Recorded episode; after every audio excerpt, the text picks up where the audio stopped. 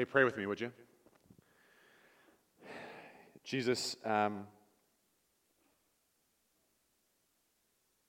thanks for everything that you give us, including a call to live beyond ourselves. Father, as we uh, open your word tonight to hear about how we're gifted as the living church, I just pray that you would help us to each see our role in it that you would give us the grace to live into the vision that you have for us. Help us to be all in. Pray in Jesus' name. Amen. Amen. Well, hey, welcome to Regeneration. My name's Kyle. I'm the pastor here, and we're just so super glad to have you tonight. We've been in the middle of just a whole heck of a lot of fun stuff that you can see in the little piece of paper that you were given when you came in. Uh, our program just shares all about what's going on at our church, some of the stuff that we're passionate about. Um, if you happen to be a first time guest tonight, welcome. We're so glad to have you. Please don't leave tonight without filling out your connecting card, dropping it uh, in the basket either at the back or over here during the giving time.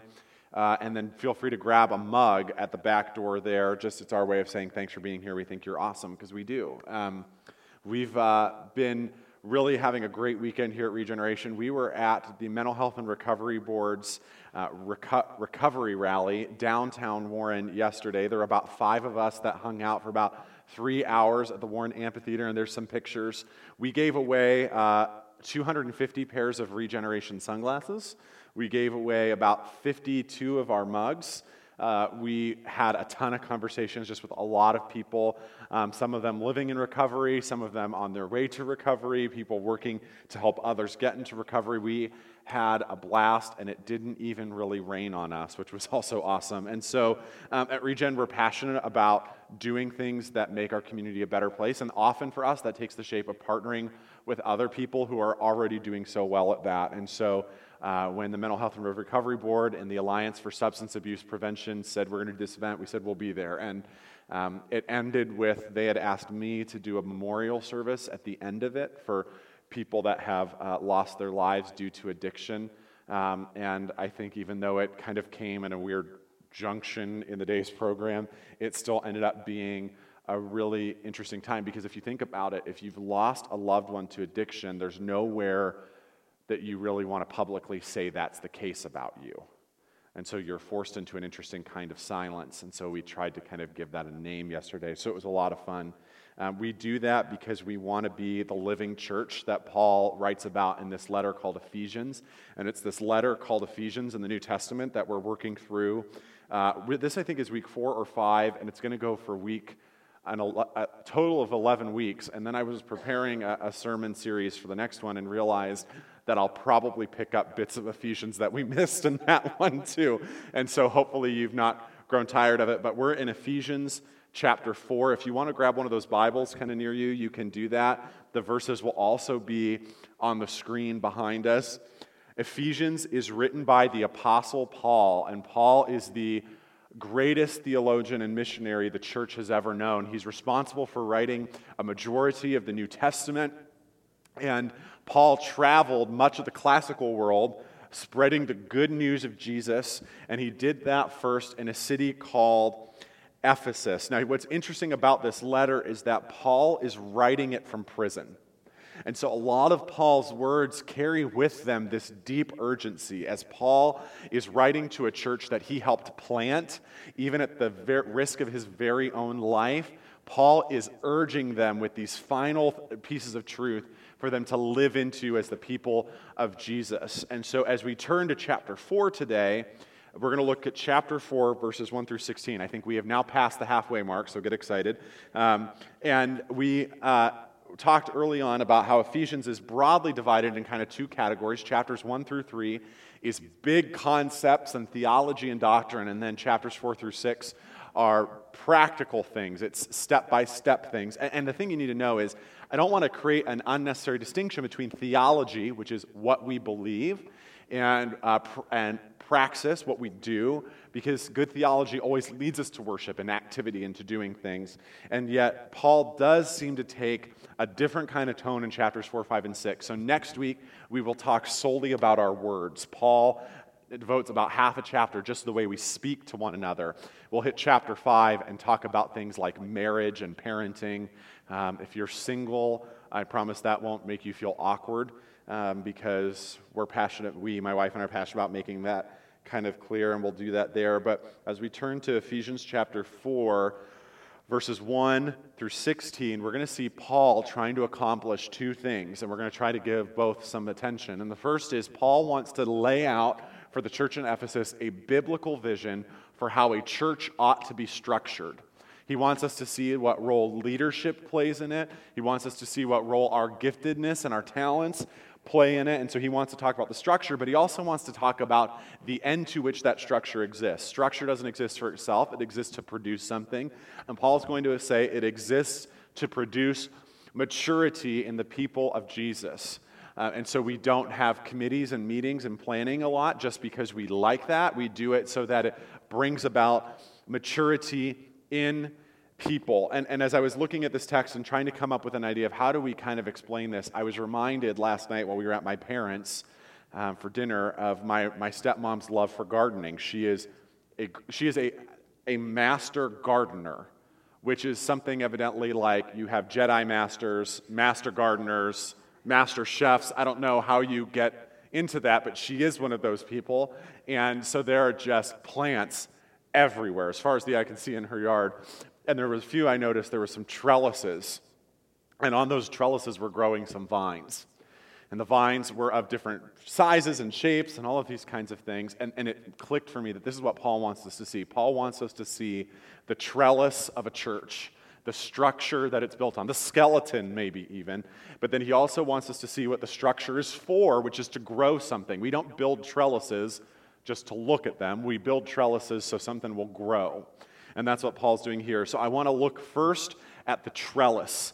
The trellis, you got to remember, is the structure God gives us in order to give order to spiritual growth. I read that sentence out loud this morning and I thought, well, it's a good thing I don't have to communicate for a living uh, because I used in order to give order to. Um, I've also written a book, How, I don't know, because I come up with sentences like that. But the structure God gives us so that spiritual growth happens and it happens with order and in, in, a certain direction. And Paul names four things in this text about the structure of the church. So let's look at ver- chapter 4, verses 1 through 3. That's where we're going to start. And this is what Paul says Therefore, I, a prisoner for serving the Lord, beg you, not just ask you nicely, hey, would you put this on a post it note and think about it? No, beg you to lead a life worthy of your calling for you've been called by God always.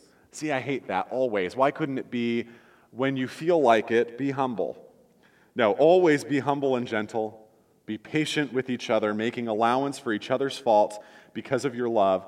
Make every effort to keep yourselves united in the Spirit, binding yourselves together with peace. The first piece of our structure is made, of our trellis is that we maintain unity in love. And I, I, want to talk about this idea of maintaining. When you step across the line of faith, you don't just become friends with Jesus. When you ask Jesus into you, your heart, you don't just get like geographically nearer to him. Uh, what happens is you are united to Jesus, the Bible says. It, it picks this picture of we are in Christ. And when we are in Christ, this is crazy. I am also united to all of his people throughout all time and in every place. I mean, it's unbelievable. We call it the universal church in theology language. And when that happens, we are unified. And unity doesn't mean uniformity, it doesn't mean now we're rubber stamped after each other, but it means we're aligned in purpose and passion and vision and the way we want to live. And Paul says that we've already been united together. And so we don't create unity, we maintain it. I didn't build my Chevy S10 2001, nor did my grandfather, who I bought it from. But I do have to maintain my Chevy 2001, and my grandfather did a much better job. I like feel a tremendous sense of guilt every time I eat in it.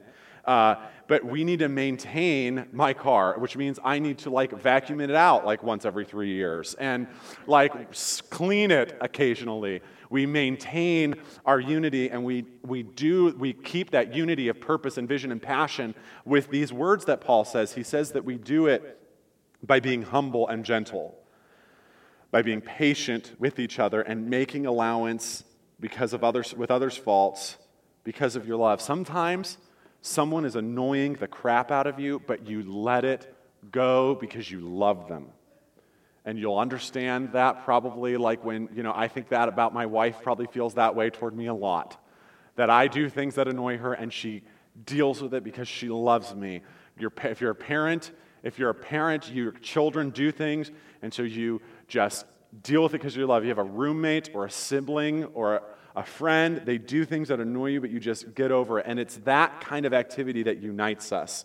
It's, it's what it's the structure on which we grow as our unity. But our unity is also found in what I call these theological big, big rocks that Paul outlines in 4, 5, and 6. He says, For there is one body and one spirit, just as you have been called to one glorious hope for the future. There's one Lord, one faith, one baptism, and one God and Father over all one God and Father who is over all and in all and living through all. Paul says seven one statements there, oneness statements. And this, these verses were actually probably an early baptismal rite for the early church, that before they were baptized, they had to confess to these things. They had to confess, yes, I believe in one faith that has been handed down once and for all. Some of us know that as the Apostles' Creed, these big ideas of faith. I believe in one baptism, one entrance rite into God's people, which, by the way, if you've not been baptized or God's doing something in your life and you'd like to make a public confession about your faith, you want to be baptized, please talk to me and we'll find a tank to dunk you in before it gets too cold. Um, uh, or we'll just dump a lot of hot water into it. And um, Paul says that we've been called the one. We're part of one body, one community, the universal church throughout all of time and all of history and in all places. We're called to that. We share one glorious destiny, this, this heaven that Jesus invites us to. And it's all given to us by one God who exists eternally in three persons the Father, the Son, and the Spirit. These big theological rocks hold us together. And truthfully, if you look at these things in Ephesians, if you deny one of these seven things, you're denying the Christian faith. You're no longer part of our team. Um, but Paul also says that the structure that we're given is also godly leadership. Godly and gifted leadership in this tremendous unity Paul talks about our tremendous diversity. He starts in verse 7. However, he's given each one of us a special gift through the generosity of Christ. And then skip down to 11. Now, these are the gifts Christ gave to the church the apostles and the prophets, the evangelists, and the pastors and teachers. Their responsibility is to equip God's people to do his work and build up the church, which is the body of Christ. God gives us a trellis of leadership.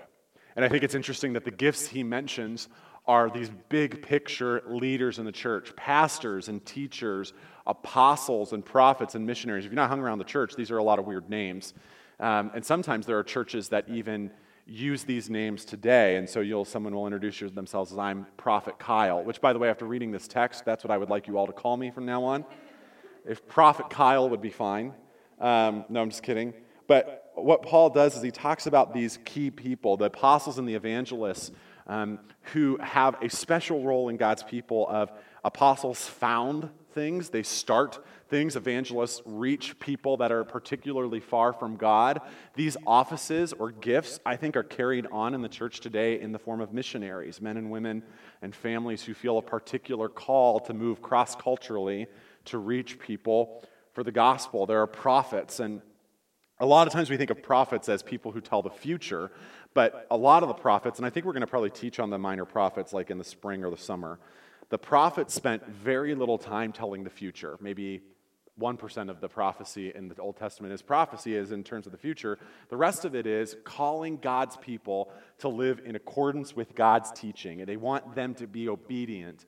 And I think the office of prophecy, on some level, continues in the form of what I would say the Christian publishing industry uh, in terms of men and women who feel called to write a book about a certain topic to a certain audience, about a certain thing that helps them live in accordance with what God wants for them. And so when we often have Bible studies, we're not exactly always studying the Bible, we're reading a book by someone about the Bible. And yet that helps us live that way and helps us grow. And then he talks about the pastors and the teachers. And if you look at the text there, notice that there's like apostles, comma, prophets, comma, evangelists, comma, and the pastors and teachers, there's no comma because there's some sort of overlap in these jobs. I, as a pastor, part of my job is to nurture and care and love people, but part of my job too is to teach.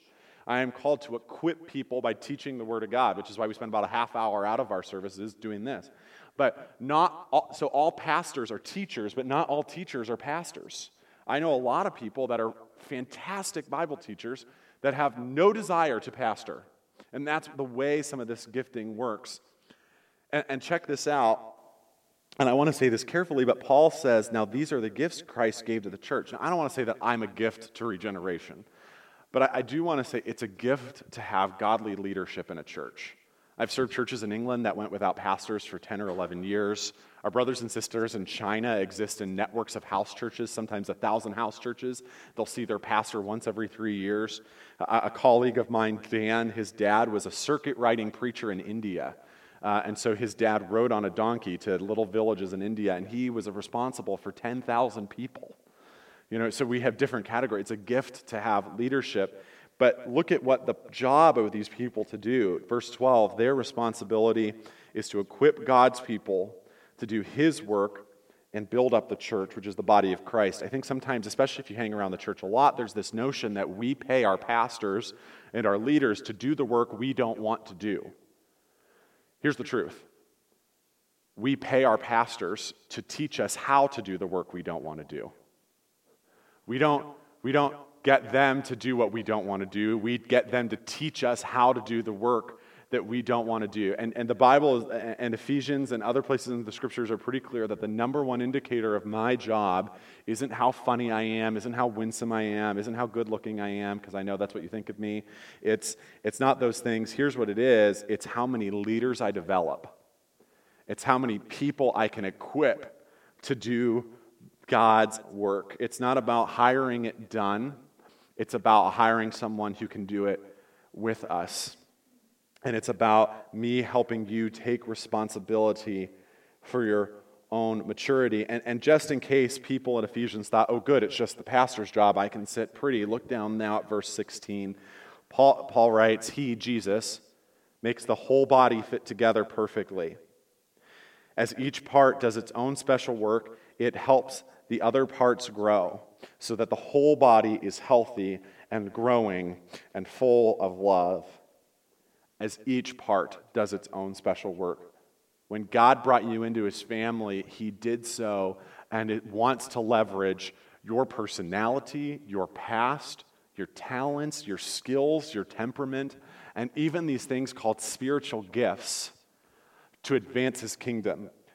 Upon salvation, when you step across the line of faith, this Holy Spirit gives you spiritual gifts. My spiritual gifts are things like teaching and preaching and leadership. Anna's spiritual gift is service. Man, she's just so hardworking. Mary Kate's spiritual gift is administration. She's just super organized, and nothing at our church would happen anymore without her. Uh, my wife's spiritual gift is hospitality and encouragement. She's so and, and exhortation. She's just so good at telling the truth, but also making you feel so loved at the same time. And and and so, what Paul doesn't want us to do is have just this select class of people use their gifts. No, it's about this select group of people within the church teaching the rest of us how to use our spiritual gifts. So, for what reason? So that as you do your own special work, it helps other parts grow. And, and I think when you hear this word, as each part does its own special work, you kind of start to think it has this tone of like, isn't he just so special? You know, it, oh, bless his heart and his special work. No, special might be better translated unique. I mean, there is a gift that only you can bring to the table because of the way that your whole life weaves together. There's something that only you can do. And, and this is why I think this is so important, is because Jesus is telling us a better story than the story we write about for ourselves all the time. And that story is I'm no good to anyone, I have nothing to contribute, I'm useless. And Paul comes along and says, No, you have a special work to do. You have a job to do. And it's my job as a pastor at Regeneration to equip you, to help you discover that special work, to dis- help you go do it and just make it happen. Even if it's something as simple as we were doing yesterday, which is applying temporary tattoos that look like little mustaches on kids' fingers. I mean, it's about deploying you to do that work. These are the things, this is the structure of the church, us all using our gifts, us all doing it with godly and gifted leadership, with a, an eye towards unity and kind of having these same passion and vision and believing the same things. That sets us up for maturity, but that's not maturity. It's easy for a church to gravitate toward trellis building. It's easy for us to overstructure. It's easy for us to overflow chart. When I was in college, I helped start a ministry called The Calling. It was the only men's ministry on the campus of Moody Bible Institute when I went. And we got our name from this verse, Ephesians 4:1. Live a life worthy of your calling, for you have been called by God. And so we started this men's ministry. Three or four of my friends and I just felt really convicted that the Lord was saying, go do this. And so we did. And we got some other guys to be on a team. And before I knew it, all of our meetings were spent flowcharting and planning and doing all this stuff. And that was fine. And I became the president of it the next year. And I said, okay, this is done. No more committees, no more planning. We just need to go figure out ways to disciple guys. At Regen, we maybe have like one leadership uh, meeting a month. It's at Taco Bell. It's an hour and it's mostly off topic uh, because we don't need a giant trellis to keep this thing going. We don't. Uh, we want to be simple because it's, you know, and, and, it's not to say that sometimes the trellis doesn't need work. There's not to say that there's moments where I say, ooh, I didn't communicate that well. We got to figure out a better system for that. You know, my, my dad built a trellis. My dad is amazing. He can just do pretty much anything. And he decided one day to build a trellis, and he did, and then he put like a swing underneath it.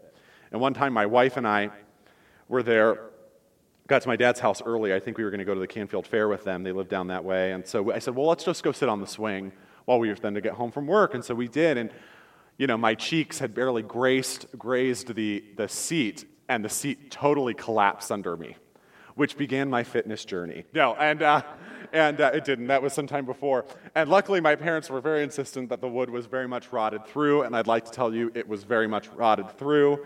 And, um, but, but sometimes the trellis needs work. We need to fix things. But at Regeneration, I think we spend less than 10% of our time on the trellis and more than 90% of our time on the vine. And that's the point. We need to focus on vine work. We need to focus on ministry one to another. So, Dylan, would you skip ahead to just the slide that has the vine on it? I was going to give you a pop quiz, but I just used the word cheeks, so I thought I should skip that. The trellis, we don't want to get overabundant on the trellis. Not that that's not sometimes useful, but we want to focus on the vine. The vine is the maturity the gospel produces in people over the long haul. Let me tell you this the spiritual journey is a lifelong one. There is no peak, there is no pausing point. You know, the two most dominant images for spiritual growth in the New Testament are plants and babies, both of which you'll notice take a long time to grow. Paul calls us in chapter 5, he'll call us children. We've, it's going to take a long time for us to grow up, but Paul wants us to be mature. That's why he gave us these gifts. That's why we have this unity. It's all for that, what he says in verse 16, so that the whole body is healthy and growing and full of love. So, what is maturity? What is maturity like for you as a college student, as a grandparent, as an employee, as a, as a whatever you're doing? What is maturity? I want, I want to look at these verses here. Paul, in verse, chapter, in verse 13, he's going to express maturity positively. In verse 14, he's going to express it negatively. In verse 15, I'm going to call it the maturity test. And then in verse 16, I'm going to call it maturity express. So look at verse 13. Paul talks about these people that, you know, pastor's job is to equip people to do the work. And then in verse 13, he says, This will continue, this equipping will continue until we all come to such unity in our faith and knowledge of God's Son that we will be mature in the Lord, measuring up to the full and complete standard of Christ you know, this idea this will continue. There's not going to be an ending point because until Jesus comes back, until he finishes the work and perfects us, we're not going to reach this point that we measure up to the full and complete standard. When I hear that full and complete standard, I think of that part of the wall my parents used to measure my height on. You know what I mean? I would go and then I, you know, sometimes you would like try to get taller so that you would just, we want to measure to the full and complete standard of Christ. And Paul says that maturity is marked by unity in our faith and knowledge of God's Son.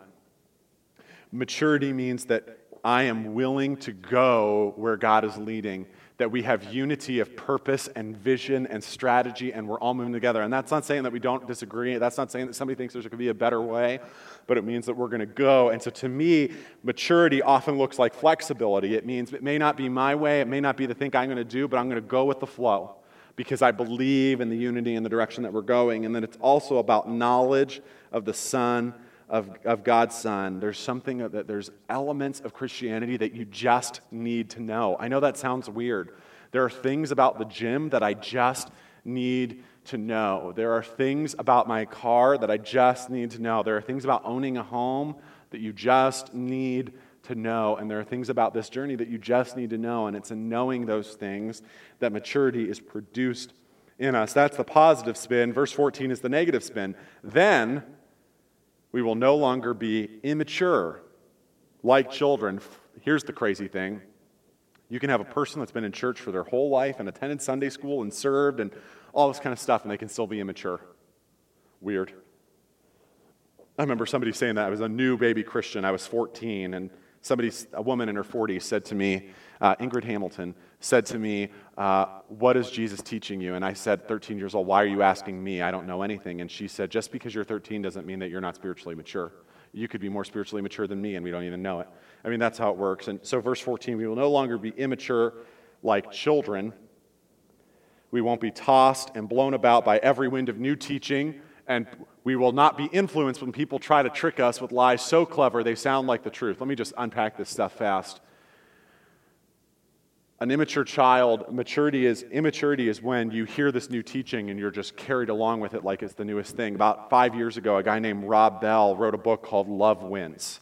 And the whole purpose of the book was maybe the doctrine of hell, as the church has thought about it for 2,000 years and has been pretty darn settled on it, isn't actually what it means. And so he wrote a whole book that was different. Listen, anytime that like we start to go to this place where like, oh, I think for thousands of years of Christianity we've been wrong about this we want to get a little skeptical, or at least we want to be cautious. That's when we don't want to be carried away by every wind of new teaching. Not to say that some winds of new teaching weren't good ones or led by the Spirit, but, but then also he says that immature people are tricked with lies so clever they sound like the truth, like Charlie, like Charlie Brown and the like the Great Pumpkin. You know what I mean? That there's these lies that you believe that sound clever, that sound right, but aren't true. You know what those are in the Christian life? It's this God won't give you more than you can handle. I'm kind of just kind of mentally resolved today that the next time I see somebody post that on Facebook, I'm just going to say no. I'm just going to comment, no. No. Because at the very least, that didn't seem to work out too well for Jesus, who had the full wrath of God poured out on him on Good Friday. I mean, Jesus didn't say, This is more than I can handle. Yeah, I mean, God always gives us more than we can handle. Because that's otherwise we wouldn't need him. The other thing we say is God wants you to be happy. God wants you to be joyful.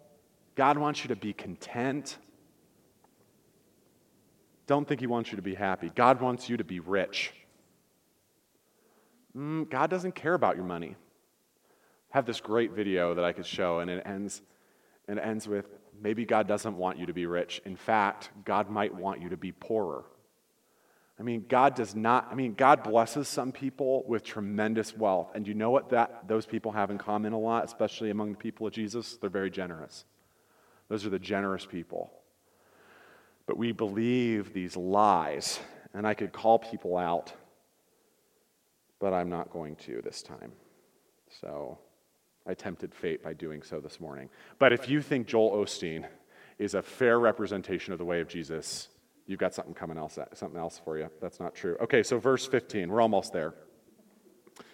Instead, we will speak the truth in love, growing in every way more and more like Christ, who is the head of the body, the church. Did you know that your eyeballs stay the same size when you're an infant your whole life? You spend your whole life growing into your eyeballs. Isn't that weird? I think that's a good image of what Paul is saying here. That we grow ever, in every way more and more like Christ, who is the head of the body. I mean, you spend your whole life growing into your eyeballs, they stay the same. Instead, we will, this is maturity tested. A mature person can speak the truth in love. And we have a lot of people, this is the biggest division in the church today, is we have these people on this side of the room that are really good at talking about grace and don't want to say anything about truth. And you got these people over here that are only about truth and never about grace. And so these people are yelling and these people are crying. And we're a big hot mess in God's family. And here's the, here's the mark of maturity is that you can say the hard thing and still be loving. And so here's what that means. For the truth people that are all good at truth, and it's just truth, truth, truth, you need to learn how to just finesse a little bit. You just need to learn how to reel it back a little bit. You need to learn that yelling doesn't get it done. Doesn't. But then there's some people, and I, am not that person. I'm not the person. See, and it's these people, and it comes from a good place, right? Because they're highly conscientious and they're highly detail oriented, and there's a right way to get things done. And so they just want to make sure that everyone else is following the rules. Thank you. and my wife is like, Yes, thank you. But no, sometimes you got to have a little more grace than that. But then you got all these people on the other side, and this is me. I'm a grace person. I'm just a big ball of feelings. I am. And so I just want everybody to love each other and just to feel so nice and sweet all the time. And that means sometimes I'm going to pull my punch and not say the true thing. Or when I finally do get the true thing, I get so anxious about it, it comes out violently.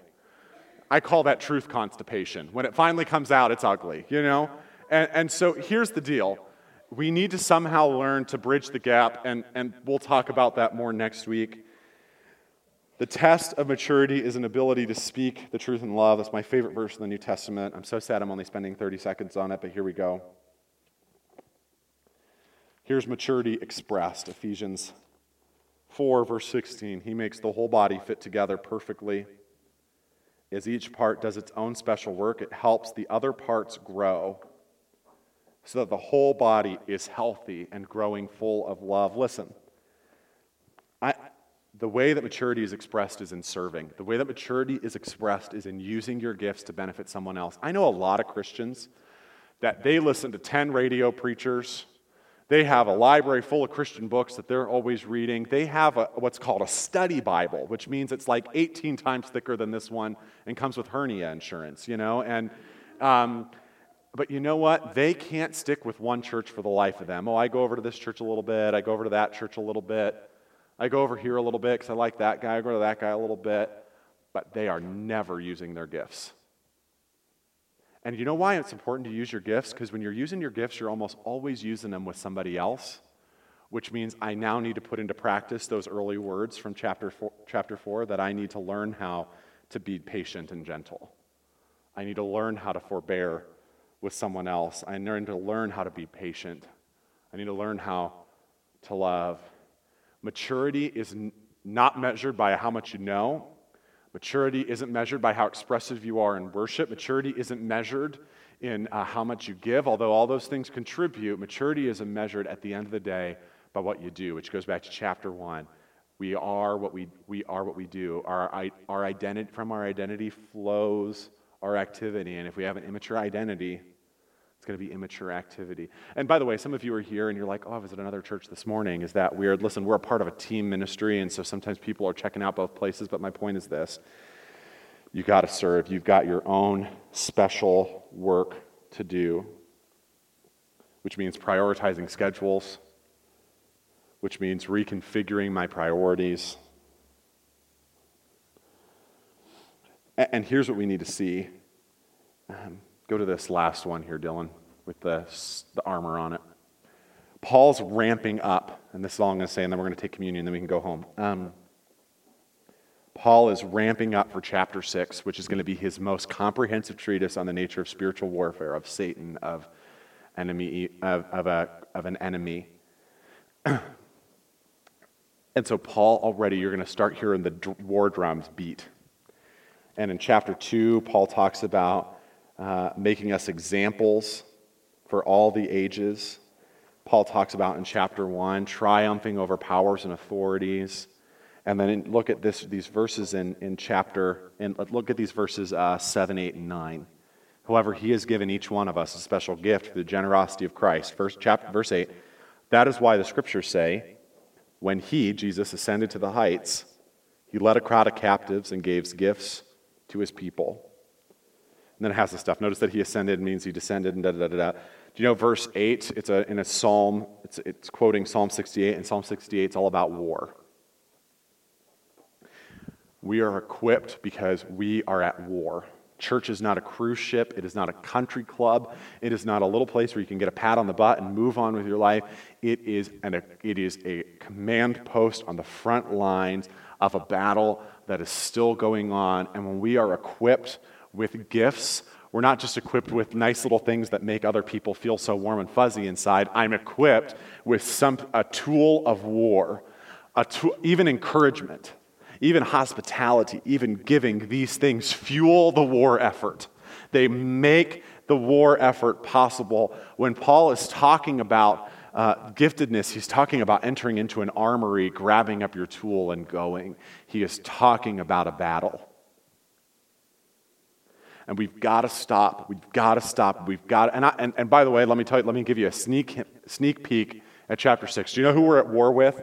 not Democrats, not Republicans, not a political party, not an ideology, not this, not that. We're at war with an enemy unseen.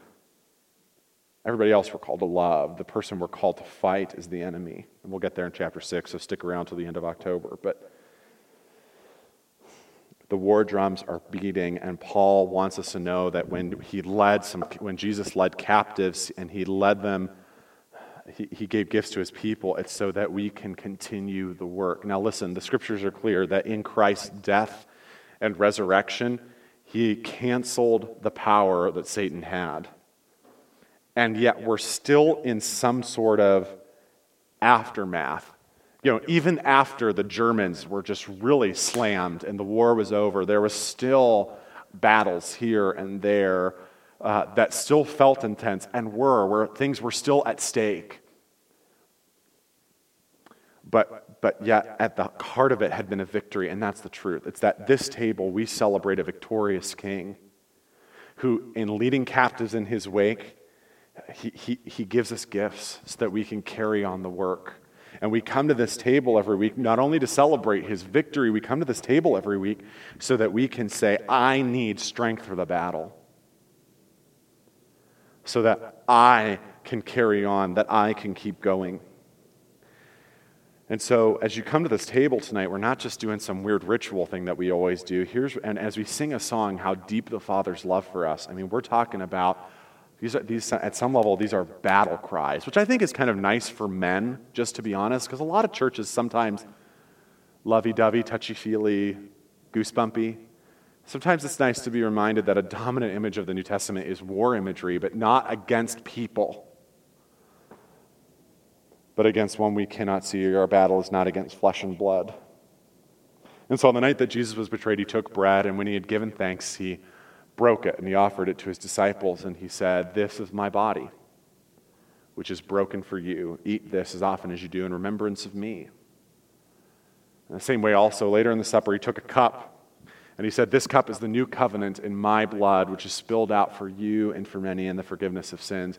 Drink this as often as you do in remembrance of me. Paul says, As often as we eat this bread and drink this cup, we proclaim, we declare, we announce, we shout from a mountaintop the Lord's death until his come, he comes. This is always a time of regeneration for response. And so uh, the band in a second will come and play. And whenever you're ready, you can come forward, take a piece of bread, dip it in the cup uh, taste and see that the Lord is good. If you're planning on giving tonight, uh, you can do that in this basket right here, and we'll kind of build a traffic pattern that supports that. But let's pray together as we respond to the Lord. Father, help us to see this special gift that you're calling us to, these tasks that you're asking us of. Grant that we would uh, be given the strength even tonight to live fully into that, Father. Help us to be the people that um, join in your work and help me, Father, frankly, to be the pastor that equips people to do that. Help me to give them the tools and the handholds they need to go. Help us to be, as that video said, all in, Father. Thanks for being all in for us, that in Christ you did not hold back, but your love for us was so deep that you brought us into the fold. Thank you, Father. Pour out your spirits on these simple gifts of bread and cup that they might become for us the body and blood of Christ, that we might become the body of Christ, the feet that move, the hands that reach, the eyes that see, the heart that beats, that we might be united in ministry and service and love and care and tenderness and what Paul said gentleness, forbearance, love, patience, humility. We might be united in all of that to the world. We pray all of this in the name of the one who is all in for us so that we might be all in with him. His name is Jesus. Amen. The table is ready.